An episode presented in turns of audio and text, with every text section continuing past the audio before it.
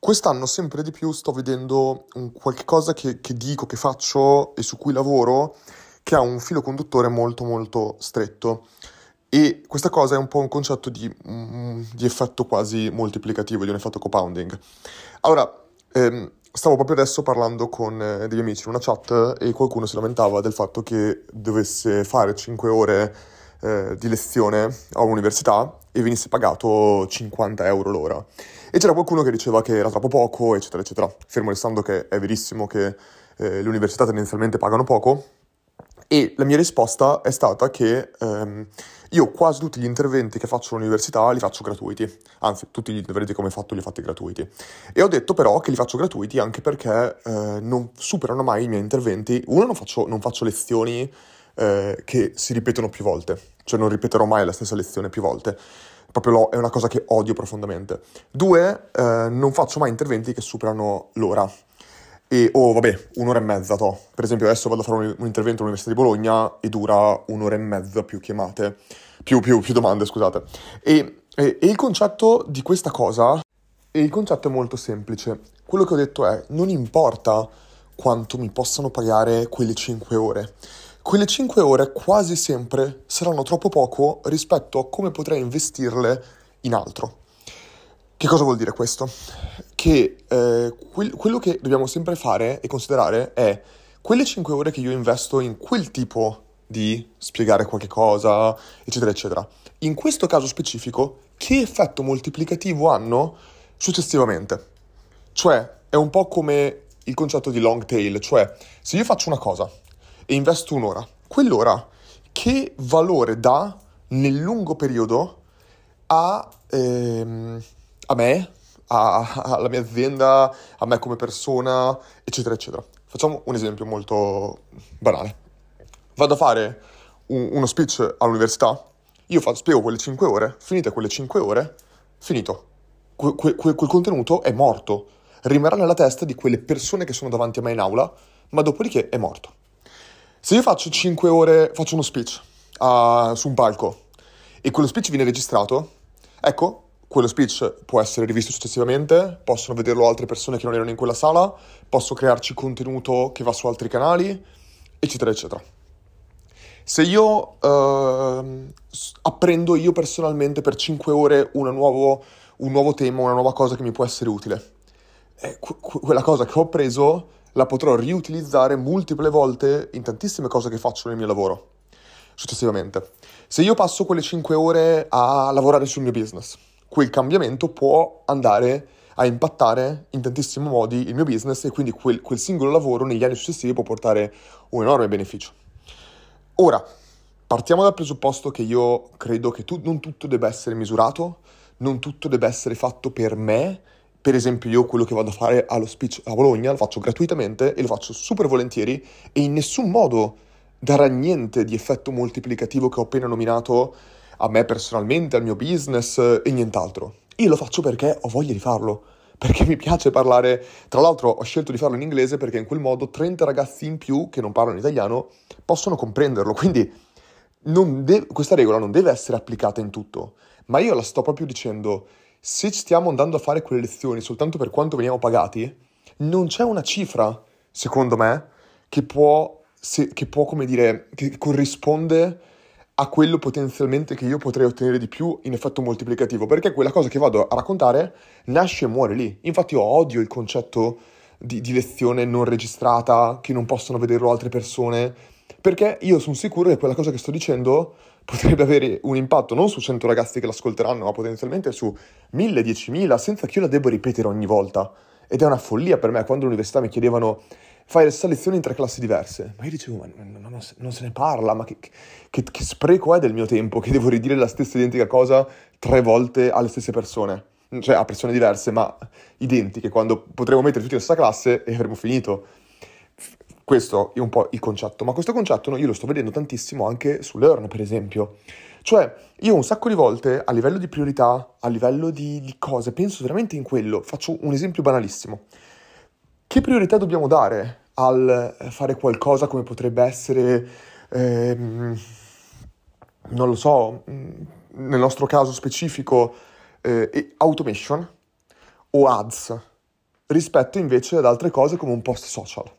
Facciamo un esempio di questo. Un post social, che magari mi prende un'ora a farlo, contro lavorare per un'ora sulla parte di advertisement o sulla parte di email marketing automation. Il post social che io faccio, lo pubblico, avrà, soprattutto su Instagram, avrà una vita brevissima, in 24 ore è morto il suo valore. Dall'altra parte, se io invece lavoro sulle ads e spingo play, da quel momento in poi l'effetto è moltiplicativo perché le ads partiranno e continueranno a portare traffico, chiaramente ha un costo, va benissimo, però a livello unicamente temporale di quanto a me impiega creare quelle ads, lavorare, farle partire, da lì in poi continueranno a crescere, portare traffico rispetto invece al post che dopo pochissimo muore, devo reinvestire altro mio tempo per creare un nuovo post. Stessa cosa per quanto riguarda le automation, eh, le automation più, cioè email marketing, più utenti entrano nelle nostre automazioni, più quelle automazioni ottimizzate continueranno a portare risultato. È proprio un fattore di capire su cosa concentrarsi. Chiaramente fasi diverse del business possono avere fasi diverse di concentrazione. Un sacco di cose all'inizio si fanno che bisogna proprio ragionare in ottica di fare delle cose che non scalano. E sono d'accordissimo che molto spesso uno speech come quello che uno potrebbe fare all'università lo puoi fare e può aver valore perché tu stai imparando a parlare in pubblico, stai facendo un sacco di cose che in realtà ti porterai in giro.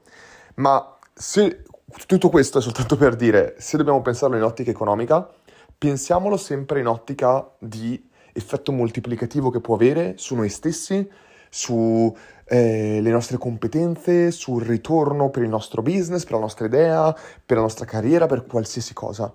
E quando dobbiamo scegliere la priorità di qualcosa che facciamo, pensiamola sempre in quest'ottica. Cos'è quella cosa che nel minor tempo possibile può avere un effetto moltiplicativo del nostro sforzo per il più, tem- per più a lungo possibile. Ehm, vi posso garantire che veramente questo è un elemento. Faccio un altro esempio di questo. Noi ora con Learn stiamo valutando, e io lavoravo con Emanuele prima, e dicevo quale potrebbe, potrebbe avere più senso scrivere tanti articoli del nostro blog che è vero che sono elementi che non muoiono subito, ma chiaramente una volta pubblicati, se non vengono indicizzati subito a livello SEO, eh, devono essere gli utenti a trovarli in qualche modo, eccetera, eccetera. Quando invece noi potremmo creare delle pagine tipo use case, tipo uh, utilizzo di learn, eccetera, eccetera, che vanno sul nostro sito e ogni volta che un utente andrà sul nostro sito, nel menu in alto troverà questo tipo di pagine, quindi per esempio potrebbe andare nella sezione professioni, trovare la pagina che abbiamo creato per come learn viene usato da una professione specifica, ritrova- trovare la sua professione, cliccare e farlo, oppure quella singola pagina la possiamo usare nelle ads, la possiamo usare quando pubblichiamo un post social e mettiamo il link in bio, la possiamo usare, cioè vedete che effetto moltiplicativo quella singola pagina ha per tantissimi team nostri diversi rispetto invece a un articolo di blog che viene messo nella newsletter, viene sì potenzialmente mandato in ads, ma poi potenzialmente muore lì. Ecco, quindi non è soltanto questione di effetto moltiplicativo, forse, ma è anche questione di concetto di evergreen. Creiamo sempre qualche cosa che possa avere una vita molto più lunga. E su questo eh, faccio un altro esempio, abbiamo scritto un articolo recentemente sempre con Ema, mi viene in mente perché ne parlavo con lui di questo argomento, e lui ha scritto un articolo sul marketing da usare per San Valentino, che è fantastico, super attuale, super importante da farlo in concetto di marketing real time, ma al tempo stesso una volta che, che finisce San Valentino, e quell'articolo è morto, lo potrei ridattare l'anno prossimo, eccetera, eccetera, ma capite che è morto, quando invece uno poteva creare un articolo o un caso studio su quel discorso lì che abbia una vita molto più lunga e possa essere usato. Quindi pensiamo sempre in questa logica. Chiaramente non ragioniamo solo in questa logica, ma teniamo a mente dove possiamo investire il nostro tempo deve sempre avere un, un valore o dobbiamo investire su dove pensiamo che possa avere un valore prolungato nel tempo. E questo è come io ragiono sempre quando faccio qualcosa. E una cosa mi sono dato di dire, quando uno mi dice, eh ma tu le fai gratis quell'ora all'università, il tuo tempo dovrebbe essere sempre pagato. È vero questo, ma il concetto qual è? Io preferisco, invece di dire sì alle 5 ore pagate, che tanto so che non saranno pagate abbastanza per quello che secondo me è il, mio, è il valore del mio tempo, come invece fa qualcun altro, eh, io preferisco dire no all'80% delle cose che mi vengono offerto di essere pagato. Perché in questo momento non, ho già detto che per me il mio valore non è essere pagato così one shot su qualcosa che non ha una vita prolungata. Ma invece preferisco dire di no all'80%, ma poi sì anche gratis a quel 20% che veramente ho voglia di fare. Invece vi posso garantire che quando tu dici sempre sì ogni volta che ti pagano, se ti pagano la cifra che tu vuoi in questo momento, ti posso garantire che ti andrai a precludere tutte quelle cose che vorresti fare e non funziona chiaramente questo se il tuo primo lavoro non è fare speech, insegnare all'università, eccetera, eccetera.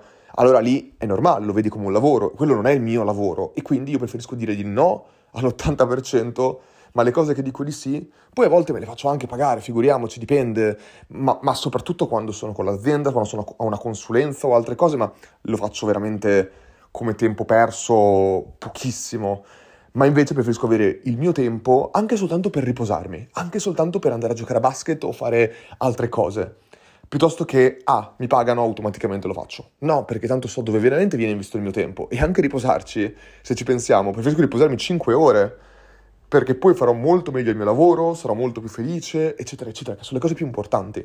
Ma ricordiamoci, effetto moltiplicativo. Questo podcast è un esempio di questo. Ho investito 10 minuti del mio tempo in questo podcast, magari lo ascolteranno due persone, magari lo ascolteranno 10.000, magari ogni volta che voglio parlare di questo argomento riposterò questo, ma non è una discussione che è nata e morta lì.